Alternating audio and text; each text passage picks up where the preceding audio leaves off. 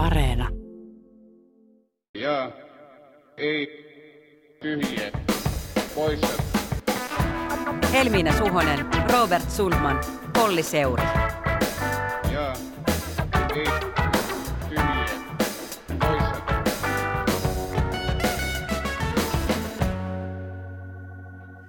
Tervehdys on jälleen aika perata ja säilyä tämän viikon politiikan puheenaiheet täällä politiikan sesonkin herkkua teille.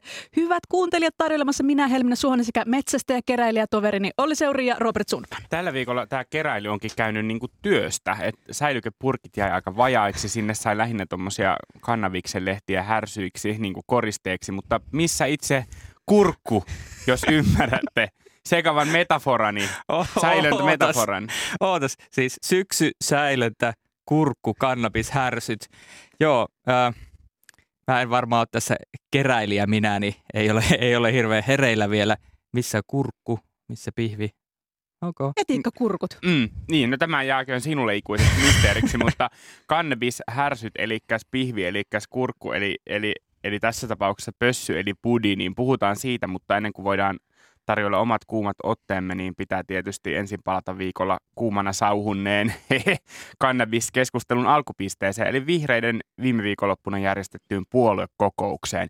Maria Ohisalo kukitettiin jatkamaan puheenjohtajana ilman vastaehdokkaita, ja jos laitoit hyvä kuuntelija varapuheenjohtajista vedonlyöntikupongin vetämään Jetpin ehdotuksen pohjaten, minä, minä en laittanut, niin voitit, sillä varapuheenjohtajiksi valittiin Atte Harjanne, Iiris Suomela ja Hanna Holopainen. Ja tätä varapuheenjohtajavaaliahan kaikki odottivat, sillä Ohisalo jää perhevapaille ja tästä joukosta on määrä valita sijainen tai sijaiset lokakuussa. Jotkut ovat liputtaneet yhden, osa useamman sijaisen puolesta, onpa osa vihreistä puhunut jopa laajemmasta ruletista, jossa ministerin paikkoja vaihdettaisiin Krista Mikkonen sisäministeriksi ja niin poispäin. Mutta ei mennä siihen sen enempää.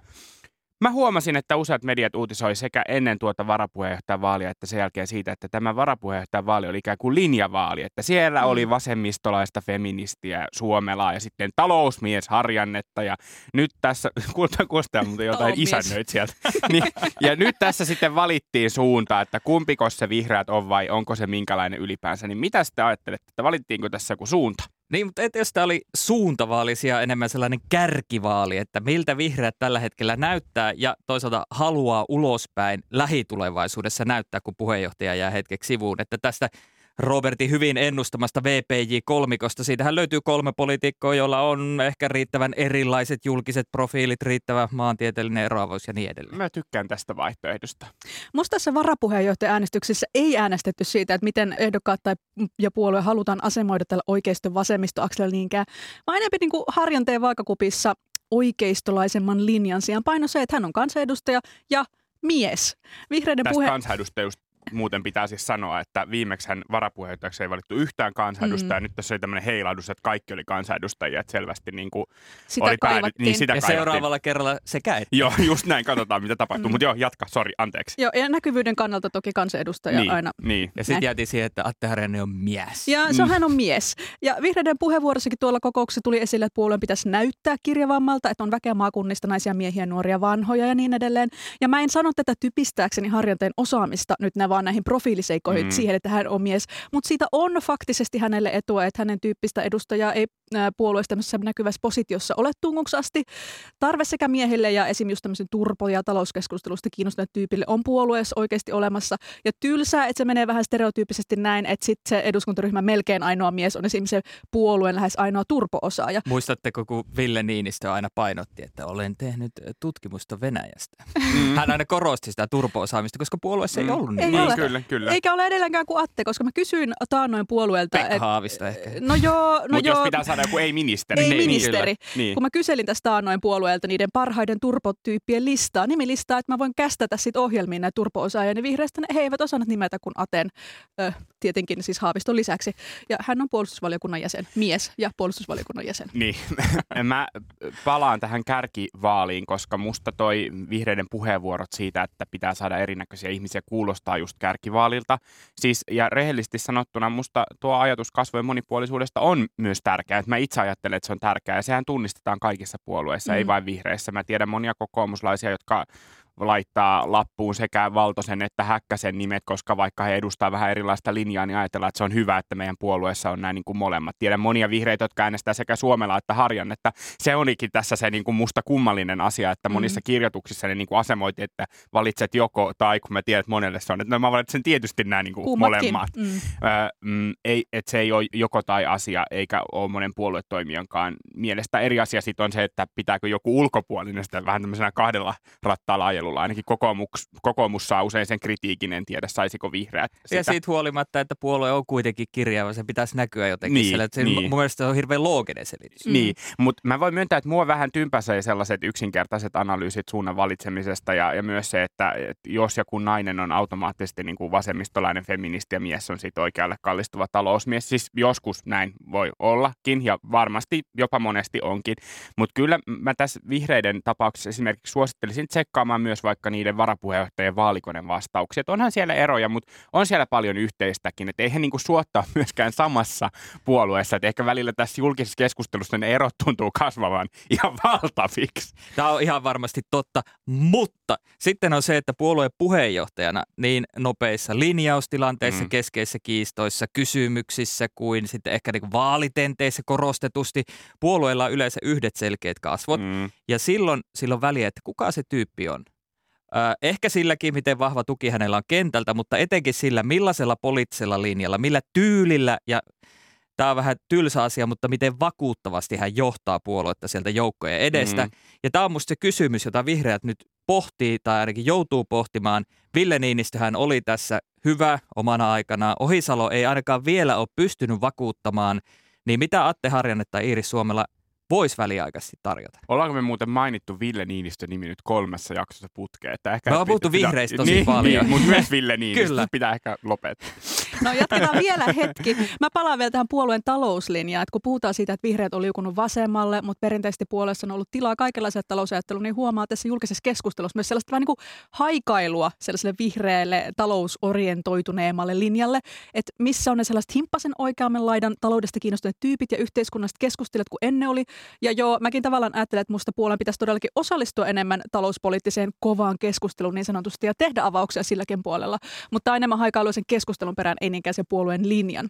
Mutta sitten mä jään miettimään, että mahtuuko tämmöisen ns. pienemmän kokoluokan puolueeseen niin kuin ne kummankin laidan talousnäkemykset. Sitten yhdistävän tekijänä olisi, olisi sit, äh, no ehkä vain nämä ilmasto- ja ympäristökysymykset. Että eikö se ole äänestäjille vähän sekavaa, että sit, äh, sit on niin, kuin niin henkilöstä riippuvaa, kumpaa näkemystä painotetaan milloinkin. Ja mä ymmärrän, esimerkiksi kokoomuksen kokoisessa puolueessa mahtuu olemaan just vaikka arvokonservatiivit ja liberaalit, kun se yhdistävä tekijä on sitten kuitenkin se talouslinja ja porvariaate, niin onko tämä vähän tämmöinen, että koolaan väliajattelu hassua tässä niin puolueiden kontekstissa vai painotaanko me liikaa talouskysymyksiä ja politiikan kovana ytimenä? No ei, en mä tiedä ehkä. Eikö jokaisella puolueella ole jotain luovuttamatonta ja sitten taas mm. on niitä asioita, joissa on enemmän liukumaa ja hajoamista myös mielipiteiden kirjossa. Et kokoomuksella, no, no tämäkin on vähän, että mikä on meidän käsitys ja mikä on se todellisuus. Mm. totta kai me ajatellaan, että talouskysymykset, mutta kyllähän niissäkin on oikeasti sitten hajontaa niin kuin siinä, miten ajatellaan yksittäisistä asioista.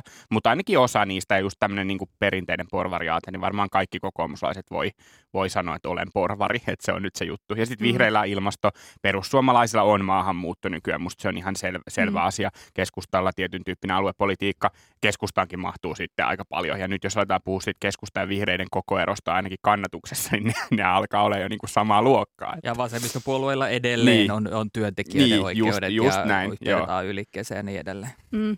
Mutta musta oli myös kokouksen jälkeen jännä seurata media-analyysiä siitä, että voiko vihreät kasvaa yleispuolueeksi.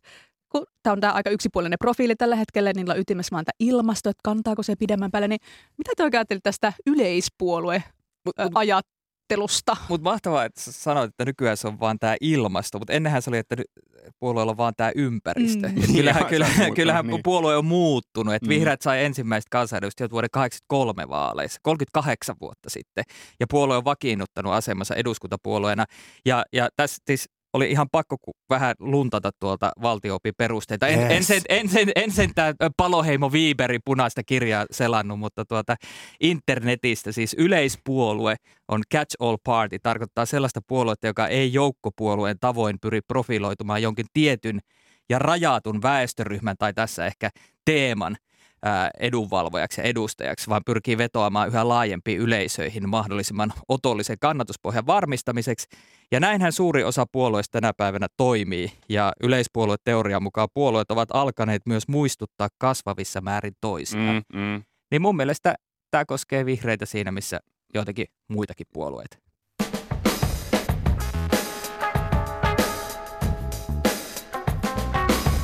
Ja ei. Tyhjiä poissa.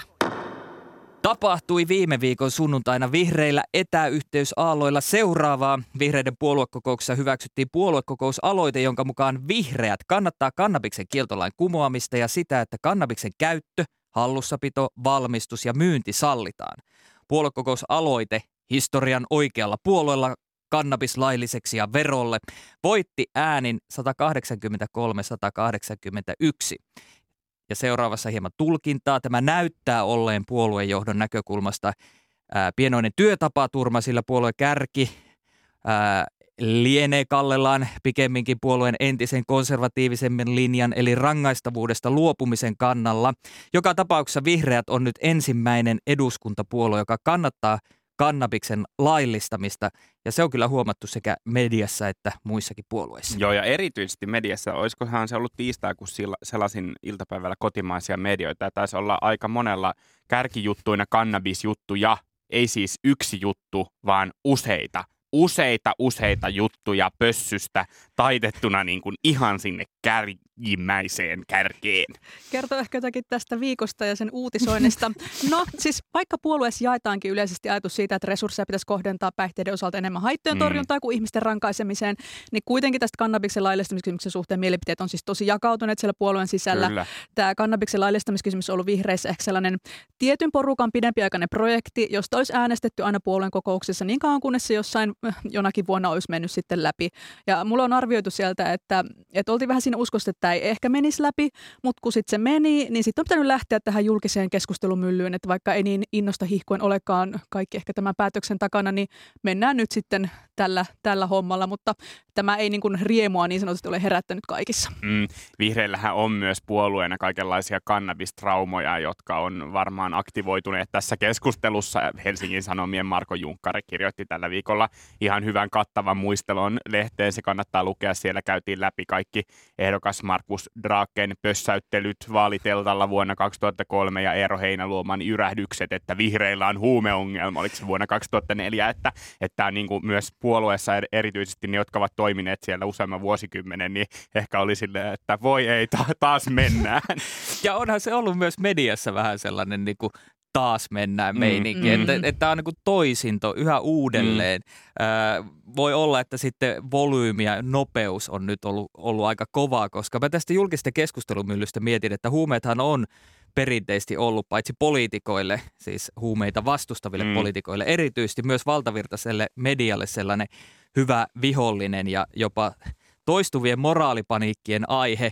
Ja nyt äh, uhallakin teoretisoin, ja tämä on nyt tämmöistä kevyttä teoretisointia, mutta moraalipaniikki on siis sosiologi Stanley Cohenin suosituksen tekemä käsite kuvaamaan yhteisössä syntyvää tunnetta siitä, että jokin taho tai ilmiö uhkaa yhteisön tai yhteiskunnan arvoja ja sosiaalista järjestystä. Cohen tutki itse Britannian nuorisokulttuureita, modeja ja rockereita, jotka aiheuttivat paniikkia 60-luvulla, mutta hän myös mallinsi hyvin, miten moraalipaniikki rakentuu ja mikä merkitys esimerkiksi just medialla on siinä, että jokin poikkeavuushavainto äkisti paisuu ja yhteys tosiasiallisiin oloihin katkeaa. Media esimerkiksi liiottelee ja vääristelee. Tällä viikolla on nähty anekdootin omaisia näkökulmia sekä esittää tietysti uhkakuvia ja Kyllähän tämä voi sanoa vähän lähteneen lapasesta jo ihan äh, niin kuin määrällisesti ajatellen. Nopealla haulla Hesarin ja Iltasanomien arkistoista löytyi tältä viikolta toista kymmentä kannabisjuttua, Yleltä kymmenkunta ja Iltalehdeltä vajaa kymmenen. Joo, ja siis niin kuin kannabiksen kukit on muuten myös hyvin tehokas kuvituskuva, että se on näyttänyt hauskalta, kun ne sivut on ollut paitsi tämän kannabisjuttuja, niin myös aivan vihreitä hehe. Mutta se, mikä tässä niin kuin musta ää, mi- mikä näiden niin kuin juttujen määrästä ei sit selviä ehkä lukijalle täysin, on se, että niissä ei välttämättä kontekstoida sitä, että eihän tämä ole etenemässä. Sehän on se niin kuin todellisuus sitten kuitenkin. Joo, esimerkiksi Lapin kanssa Pääkkärissä kirjoitettiin, että kannabis, kannassa on yksin jääneitä vihreitä uhkaa utopististen hamppuhörhöjen leima. Ja joo, kokouksessa tosiaan äänestin näin, mutta tämä yksittäinen äänestys ei sido kyllä puoletta nyt hirveästi vielä mihinkään. Kun on puhunut vihreiden kanssa, niin kuulostaa siltä, että tämän asian edistämiseksi mm. ei kukaan ole tekemässä yhtään mitään. Sisäministeri Ohisalo ei ole ajamassa tätä nyt sisäministerinä mitenkään. Myyränä. Ja, myyränä. Tästä ei olla tekemässä minkäänlaista hanketta tai mitään kummempia kirjauksia. Et esimerkiksi eduskunnassa tämä äänestystulos ei sido kansanedustajia äänestämään jotenkin tietyllä tavalla tai edistämään tätä asiaa edes eduskunnassa. Mm, Ja osa kansanedustajista on sanonut, että he ei aikoisi äänestää tällaisen puolesta, siis vihreistä Kyllä, kansanedustajista. kyllä. Mm. Eli tämä on ihan tämmöinen täysin teoreettinen keskustelu asiasta, jota kukaan ei tällä hetkellä ole edistämässä millään tavalla. Mutta jos me palataan vielä tähän kannabiskeskusteluun, niin mä olin valmis hautaa kans tämän aiheen alkuviikosta jonkin syvimpään öömappiin, koska... Ei todellakaan puhuta Et tästä. ei, ei puhuta, koska tämä on aina tätä samaa. Moraalipaniikkinappula pohjassa ja tunteet pinnassa. Että ollaan heti ajatuksen tasolla siinä, että lapset vetää kohta suonen sisäisiä psykoosissa synkimmässä huomiluolassa. Ja jos edes puhutaan kannabiksesta. Että tässä keskustelussa ei ole sillä samalla tavalla sävyjä kuin alkoholikeskustelussa, että juodaan champagnea tai lasolia, niin ihan sama asia, sama tyypit vetää samaa kamaa. Tai sitten lainsäätäjät, kansanedustajat on silleen, että tämä on laitonta, turha tästä edes keskustella, kun laki sanoo, että on laitonta, piste. Niin siis mä jotenkin vielä soveltaisin sitä Stanley Cohenia ajatellen sanoisin, että kannabisen laillistaminen on selvästi ollut tällä viikolla tunnistettava potentiaalinen uhka. Jotenkin se kysymyksen pirullistaminen on tässä se ongelma ja ehkä paniikki metaforana, joka viittaa jonkinlaiseen irrationaalisuuteen, että tämä ei lähestytä tätä kysymystä kuten jotenkin muita yhteiskunnallisia kysymyksiä, vaan pikemminkin aihe kasvaa ihan omiin mittoihinsa. Ja jotenkin tässä tulee sellainen, että, että, että se on semmoinen niin kuin, ää, tämmöinen reaktio, mikä saa niin kuin vallan. Ja mä oon miettinyt tätä paljon tällä viikolla tämmöistä asiantuntijanäkökulmasta, että kuitenkin yli kolme ja puoli vuotta sitten just ää, THL, Pekka Hakkarainen ja Tuukka Tammi – joista Pekka Hakkarainen on ollut tällä viikolla muutamissa jutuissa äänessä, se on sanottava, kirjoittivat THL-blogissa, että huumeiden käytön rangaistavuudesta tulisi luopua. Ja se on tietysti eri asia kuin tämä vihreiden puoluekokouksessa läpimennyt aloite, mutta kun käytön rangaistavuudesta luopumista tukee jo monet kansainväliset järjestöt, niin olisiko mahdollista, että keskustelu olisi voinut ottaa toisia uria? Olisiko mahdollista, että tällaiset mahdollisesti liian radikaalit aloitteet herättäisi paniikin sijaan halun keskustella, miten hyvin rangaistavuus tai laittomuus toimii eri huumausaineiden käytön, niiden haittojen ehkäisemisessä, tai miten ne sopii nykyyhteiskunnan arvomaailmaan ja kansanterveydelliseen ajatteluun. Et mitä vaihtoehtoja, mikä tilanne Suomessa, mikä hoito äh, huumeongelmaisille, mi- minkälaisia esteitä hoitoon pääsemiseen on.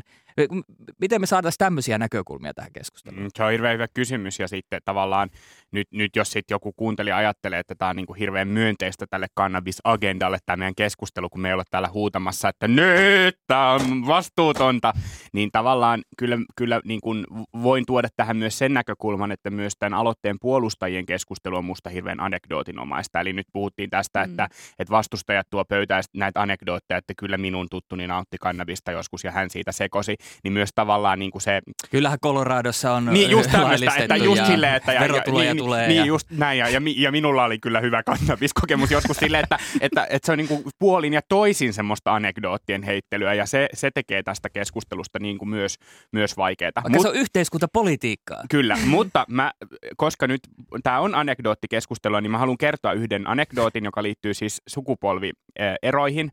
Mä yleensä kannabis-asioissa aina kaivan tämän anekdootin esiin. Ei ole yksi tai kaksi eduskuntavaaleissa ehdolla ollutta, jotka on sanoneet, että koulujen vaalipaneeleissa aina ensimmäinen yleisökysymys koskee kantaa kannabiksen laillistamiseen. Aina koululaiset, opiskelijat lukioissa, ammatti, ammatillisissa oppilaitoksissa kysyy ensimmäisenä, että mikä on kanta kannabiksen laillistamiseen, ja sitten opettajat näyttää vaivautuneella. Tämä on toki anekdootti, mm-hmm. tästä on vaikea sanoa mitä se enempää, mutta kyllä mä näen tässä myös voimakasta tämmöistä sukupolvieroa. Joo, tässä on ehkä tämä asiantuntijoiden näkökulman tuominen keskustelu, mutta sitten myöskin tämä sukupolvin näkökulma, että asenteet on tosi eri vanhemmassa ja nuoremmassa sukupolvessa, että tutkimusten mukaan nuorista aikuisista joka toinen on käyttänyt jossakin elämänsä vaiheessa jotakin laitonta huumetta, lähinnä kannabista.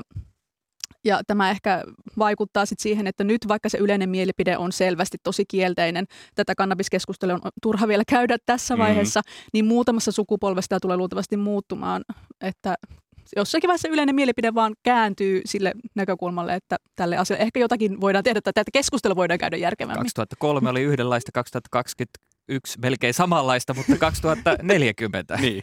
Ehkä.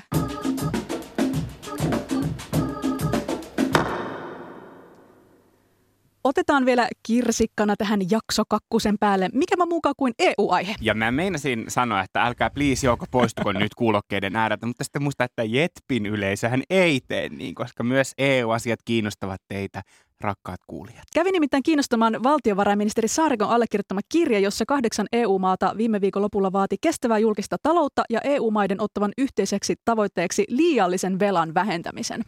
Toi on muuten hyvä aina, toi liiallinen velka. Se on eri Kyllä. asia kuin velka. Sopiva. Financial Timesissa ja muutamassa muussa eurooppalaismediassa julkistetussa kirjeessä oli siis Suomen lisäksi Itävalta, Tsekki, Tanska, Latvia, Hollanti, Slovakia ja Ruotsi Usual allekirjoittajina. suspect. Usual suspects. Jep, siis EU:ssa on tänä syksynä luvassa kovaa keskustelua velkaantumisesta ja siitä, millaisia yhteisiä taloudellisia, talouden pelisääntöjä ja talouskuria tarvitaan. Korona-aikana yhteisistä säännöistä hetkellisesti luovuttiin, jotta maat pystyivät elvyttämään lainarahalla. Ja ennen koronaa tuo yhdessä sovittu raja oli 60 prosenttia julkisen talouden velan osalta, mutta nyt korona-aikana EU-maiden julkisen velan suhde BKT on parissa vuodessa noussut 79-94 prosenttiin. Ja nyt siis keskustelua pitäisi alkaa käydä siitä, että mitkä ne yhteiset pelisäännöt velkaantumisen suhteen ovat. Että palataanko vanhaa, jota on kritisoitu jo ennen pandemiaa ihan äh, taloustiedepohjaltakin vai löytyisikö joku uusi yhteinen linja? No tässä maat ovat yllätys, yllätys aika eri linjoilla. Juu, palataanpa siihen Saarikon allekirjoittamisen kirjeeseen, koska mua alkoi kiinnostaa, että miksi demarit alkoi kritisoida tätä kirjettä. Muun muassa Matias Mäkynen Erkki Tuomioja kommentoi, että mitäs nyt. Tuomiojan mielestä nyt on Suomi eksynyt väärään joukkoon, kun valtiovarainministeri on laittanut nimensä NS Nuukien maiden tiukka kiristyspolitiikkaa vaativan ja Euroopan kasvun ja työllisyyden vaarantavan kahdeksan EU-maan kirjeeseen. Olisi mielenkiintoista tietää, miten kirjeen allekirjoituspäätös syntyi ja onko suuri valiokunta käsitellyt tätä. Aloin ihmetellä samaa asiaa ja myös tätä demarien kritiikkiä, että häh, et eikä muka aina tällaisen kirjelmään osallistuminen ole harkittu teko, eli siis Suomen linja, ja eikä muka tällaista aina neuvotella hallituksen kesken. Et eihän tämä voi olla vain Saarikon kirje. Kai ne demaritkin tästä ties, vai tiesikö? Mäkin aloin kiinnostua tästä kirjasta siinä vaiheessa, kun tajusin, että, että demarit sitä kritisoivat, mutta eivät demariministerit. Mm. Että osa lehdistä ehkä otsikoi vähän sille, että onko tässä joku riita hallituksessa, mutta, mutta eihän tässä ole mitään riitaa hallituksessa. Ja tämä tuntuu musta muutenkin vähän tutulta, että demarithan on suhtautuneet niin kuin penseästi Suomen mukanaoloon näissä nuukissa jengeissä. Ja, ja esimerkiksi silloin niin kuin tässä Hansaryhmässä, josta sitten tavallaan Antti Rinteen aloittaessa pääministerinä, niin jotenkin muodollisesti tehtiin pesäeroa. Eh, Mutta sitten kuitenkin, eh, kun viimeksi rahoituskehyksistä neuvoteltiin, niin Marin istui siellä nuukien pöydässä. Eli tavallaan niin kuin Demarilla on vähän tämmöinen have your cake and eat it too, että tavallaan sanotaan, että, että me ei tätä EU-nuukailua kannateta, mutta sitten tosi usein neuvotteluissa ollaan kuitenkin niiden nuukien kanssa. Ja siksi varmaan, siksi varmaan esimerkiksi Tuppurainen ja Marin ei ole hirveästi kommentoinut myöskään tätä kirjettä. Niin. Mutta tämä pitää vielä nyt sanoa se, että tämä tosiaan on siis nimenomaan Saarikon valtiovarainministerinä tekemä kannanotto. Hän on siihen osallistunut mi- ministerinä ja tämä ei ole niin kuin mikään Suomen linja tai mikään ministerivaliokunnassa tai suuressa valiokunnassa käsitelty ö, kanta. Viralliset kannathan tehdään niin, että, että komissiosta tai jostain tulee aloite ja siihen muodostetaan sitten kanta tässä virallisessa menettelyssä, mutta mä oon ymmärtänyt, että tämmöisiä kirjelmiä eri maat saattaa tehdä, ne pyytää niihin ministereitä sitten mukaan, just vaikka valtiovarainministeriö, jossa sattuu olemaan se neuvosto, tai maa- ja metsätalousministeriö, jossa sattuu olemaan sen neuvoston asia, ja sitten niihin saa laittaa vähän niin kuin nimen alle, jos katsotaan, että tämä on meidän linjojen mukainen, ja, ja hän ministeri itse haluaa siinä olla mukana. Eli tavallaan tämä on Saarikon kirje. Kun kysyit, että onko tämä hallituksen vai Saarikon, niin kyllä tämä on Saarikon kirje. Otetaan tässä välissä mukaan päivän asiantuntija. Puhelimessa on tuttu tutkija Eurooppa-tutkimuksen keskuksesta. Nyt itse asiassa ää, taas uudella, ainakin jo kolmannella tittelillään ää, JETP-seurassa akatemiatutkija Timo Miettinen. Tervetuloa. Kiitos paljon. Miten sinä tulkitset tätä, että oliko tämä äh, valtiovarainministeri Annika Saarikon allekirjoittama kahdeksan maan vaatimus liiallisen velan vähentämisestä Suomen linjan mukainen? No, siinä oli minusta kaksi argumenttia, jonka kautta Saarikko sitä perusteli. Ja ensimmäinen oli tämä valtiovarainvaliokunnan äh, mietintö EUn elpymisvälineestä, jossa sitten todettiin, että vastineeksi siitä, että Suomi lähtee tähän elpymisvälineeseen mukaan, Suomen on ajettava sitten niin kuin yleisesti vastuullista talouspolitiikkaa EUn sisällä ja e- euroalueella.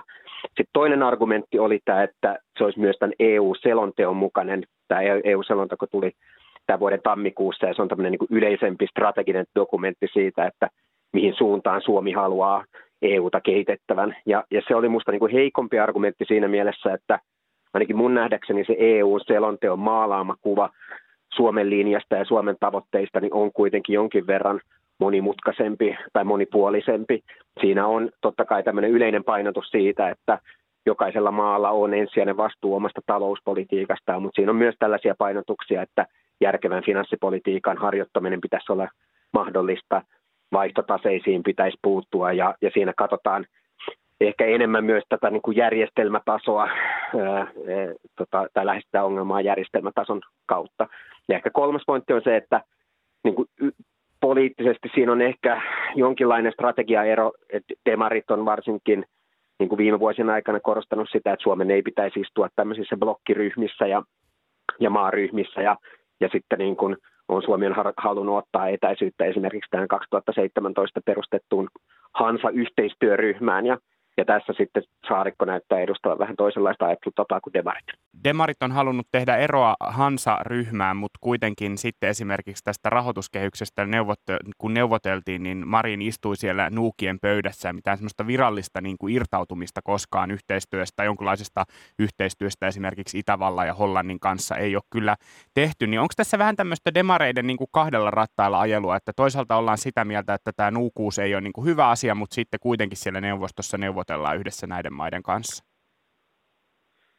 No joo, ehkä se, mä näen ehkä sen pikkusen niin kuin tavallaan kompleksisemmin, että Suomihan ei kuitenkaan ollut siinä, kun neuvoteltiin EU-rahoituskehyksestä, niin Suomi ei ollut siinä kaikista tiukimman neljän maan joukossa. Ja osittain se selitys ei liity pelkästään näihin finanssipolitiikan sääntöihin, vaan siihen, että nämä maathan oli sellaisia, jotka ajo tätä niin kuin prosentin rajaa tähän niin kuin EU-budjettiin ylipäätänsä, että se olisi prosentti bruttokansantuotteesta. Ja Suomi, jolle tärkeää on ollut aina nämä maataloustukien säilyttäminen, niin ei tästä syystä osallistunut ää, sitten näiden maiden niin kuin näihin virallisiin julkilausumiin. Mutta on totta, että totta kai niin kuin monissa tavoitteissa niin Suomen linja sitten oli niin kuin lähellä ää, näitä maita, erityisesti mitä tuli tähän ikään kuin suorien tukien määrään tässä EUn elpymisvälineessä. Vielä kesällähän Saarikko vaati, että EU on palattava aikaisempiin velka- ja alijäämäsääntöihin, mutta mikä tällä hetkellä on Suomen linja tässä asiassa? Vaaditaanko siis edelleen, että EU-maiden pitäisi painaa se julkisen velan suhde 60 prosenttiin BKTstä? No ei ainakaan EU-selonteossa ole mitään tällaista selkeää tavoitetta niin kuin numeroarvon suhteen.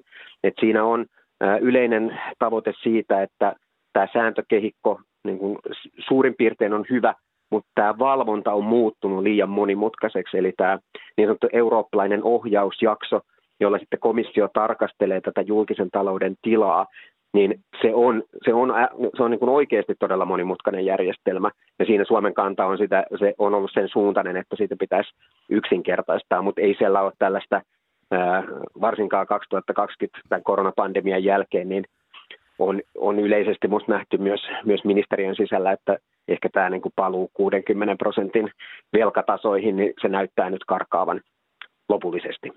Timo Miettinen, äh, olet viime vuosina käyttänyt tutkimuspanostasi muun muassa saksalaisen ordoliberalistisen perinteen tutkimukseen. Tämä näkyy myös ensi viikolla julkaistavassa Eurooppa-poliittisen yhteisön historia-kirjassa. Saksa on keskeinen toimija, kun puhutaan EU-sta, taloudesta ja velasta. Saksan liittopäivävaalithan ovat reilun viikon päästä ja moni suomalainen on varmasti lukenut Angela Merkelin potentiaalista seuraajista. tosi, tosi moni. CDU, CSUn Armin Laschetista, SPDn Ulf Scholzista ja vihreiden Annalena Baerbockista. Kaikki ovat lukeneet. Kyllä, kaikki ovat lukeneet. Mikä vaikutus Saksan vaaleilla, Timo, on ja tulevalla liittokanslerilla EU-velkakeskusteluun? Tavallaan tämä niin kuin koko ajatus ordoliberalismista ja sen niin kuin taustalla olevasta vakauskulttuurista, niin sehän on myös idea siitä, että Saksassa tämä talouspolitiikan suuri linja, se ei muutu niin kuin merkittävällä tavalla ää, erilaisten hallitusten myötä. Ja tässä on niin kuin monia syitä, jotka liittyy ylipäätänsä niin kuin Saksan poliittiseen järjestelmään, miten siellä on valta hajautettu ja miten perustuslaki tuomioistuin sitten asettaa myös erilaisia reunaehtoja, mutta että yleinen niin kuin tulkinta on se, että tämmöinen niin kuin Saksan yleinen ajattelutapa, se muuttuu aika hitaasti ja se muuttuu niin kuin todella vähän poliittisten suhdanteiden mukana. Mä ajattelen, että tärkeämpää kuin kansleri ehdokas tai tuleva kansleri, niin on ehkä kuitenkin se hallituskokoonpano. Ja siinä esimerkiksi tämä vapaa demokraattien mukanaolo, niin he on perinteisesti EU-politiikassa olleet aika tällaisia niin kuin talouskonservatiiveja. Ja varsinkin sitten, että jos, jos niin kuin tämä Scholzin tietyllä tavalla myöskin aika tämmöinen kriittinen suhtautuminen yhteisvastuun lisäämiseen EU-tasolla, jos hänestä, hän nousee kansleriksi ja muodostaa hallituksen sitten vihreiden ja FDPn kanssa, niin mä luulen, että se Saksan linja näissä kysymyksissä ei ihan hirveästi tuu, tuu muuttumaan. Mutta totta kai, että jos Saksaan syntyisi puhtaasti vasemmistohallitus, niin sitten siinä saattaisi olla enemmän, enemmän muutosta, muutosta luvassa ja, ja ehkä kuitenkin tämä EU-säännöt on yksi asia, mutta sitten tämä Saksan oma finanssipoliittinen viritys, että lähteekö Saksa elvyttämään, niin sillähän on myös hyvin, hyvin suuria vaikutuksia koko euroalueelle. No nyt nähtiin tällainen valtiovarainministerien kirje, mutta missä vaiheessa EU:ssa nämä kysymykset todella tulevat ää, päätöksenteko mielessä eteen? No nythän tässä toissapäiväisessä von der Leyenin unionin tilaa koskevassa puheessa hän totesi, että tämä keskustelu nyt käynnistetään tässä niin tulevien viikkojen aikana. Ja kyllä varmasti niin kuin, tässä loppuvuoden aikana varmasti jonkinlainen niin kuin päätös ainakin siitä, että niin kuin palataanko me ylipäätänsä niihin sääntöihin vuoden 2023 aikana vai ää, jääkö ne vielä voimasta ja sitten niin kuin otetaan aika lisää ja pohditaan uudestaan sääntöjen luonnetta, niin kyllä jossain määrin se pitää tässä loppuvuoden aikana ratkaista, mutta että mä itse näen, että tässä on kuitenkin myös vähän isompi murros tapahtumassa ylipäätänsä tämän EU rahan käytön suhteen. Tässä on paljon aloitteita liittyen esimerkiksi näin EUn omien varojen järjestelmän uudistamiseen, että EUlle halutaan ehkä enemmän myös omia tulonlähteitä, joilla sitten se voi rahoittaa erilaisia asioita. Ja, ja tämä kansallisen finanssipolitiikan sääntely, tämä on vain yksi osa tätä kokonaisuutta. Akatemiatutkija Timo Miettinen, kiitos. Kiitos. Keskustelu päättynyt. Ja ei. Tyhjiä poissa.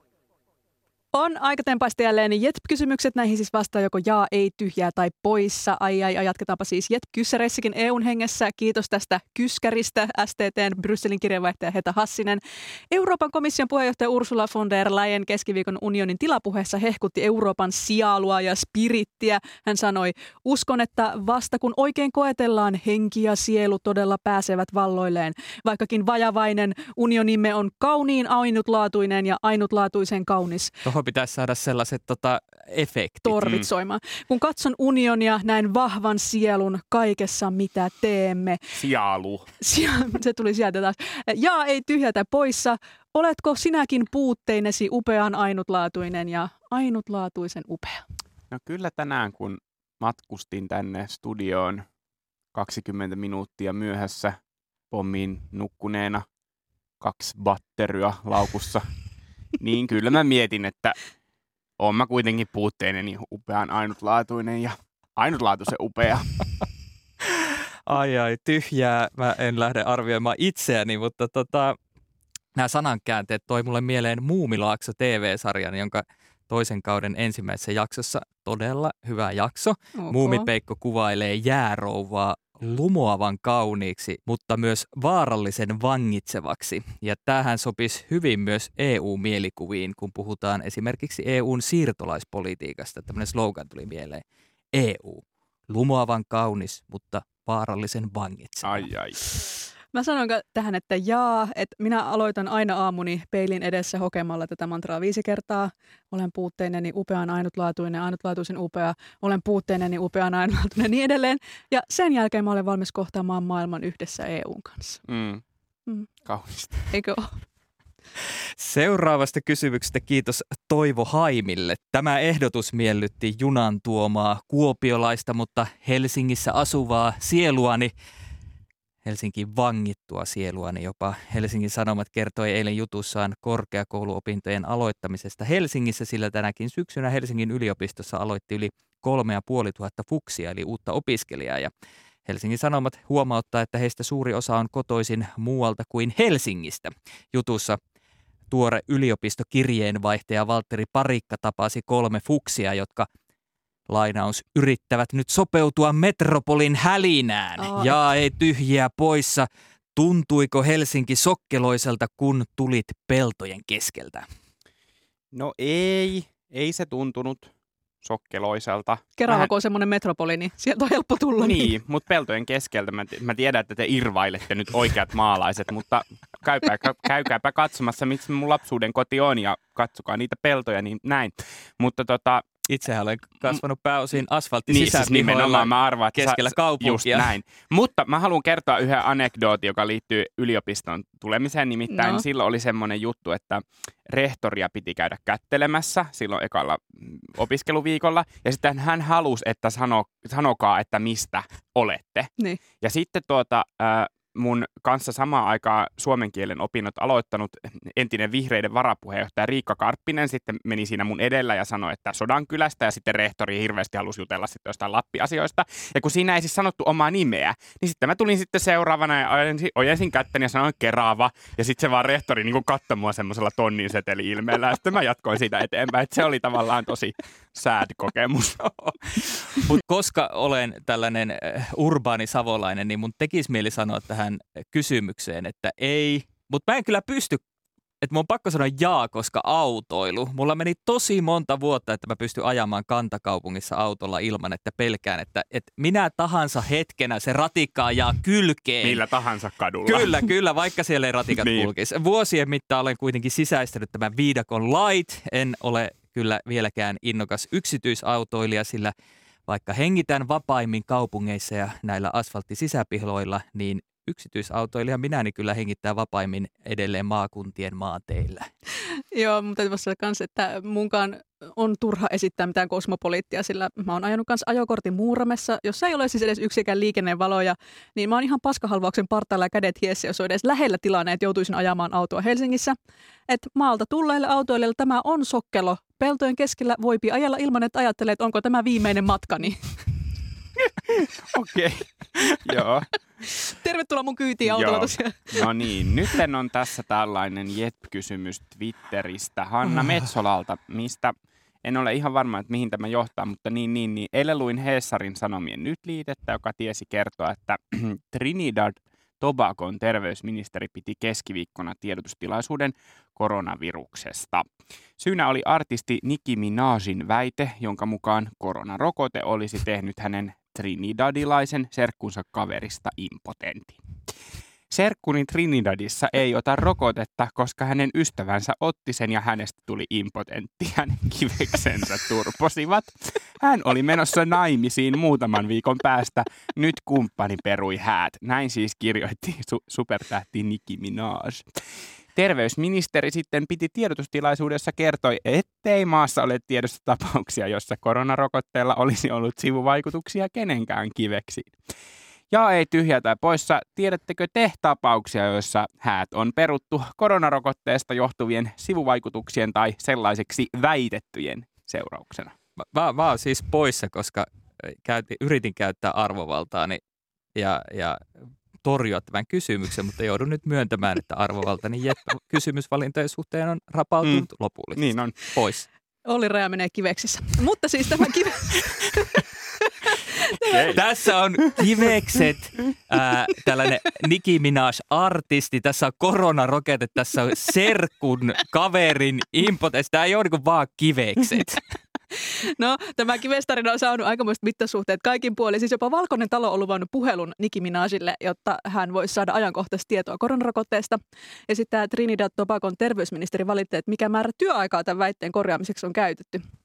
Mutta siis ihan ensinnä ihan hyvä, niin kuin ihan hyvä teoria se, että nämä häät perutaan, jos olisi se tilanne, että kivekset olisi turvonnut, olisi ikävää viettää häitä. Ja toisekseen, aion ottaa myös itse vastaisuudessa kootussa selityksen käyttöön tämän Trinidadilaisen serkun kaverin, kun on tiukka paikka. Mm.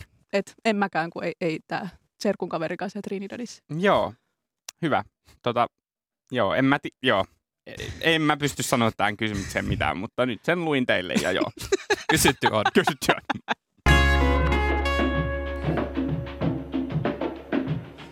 Kiitos, että kuuntelit Jetpin, mitä mieltä olit. Laita meille palautetta vaikka Twitterissä tai Instagramissa. Tunniste on tietysti Jetp ja kliksautelkaa niitä tähtiä ja tilatkaa Yle Areena-sovelluksesta Jetp.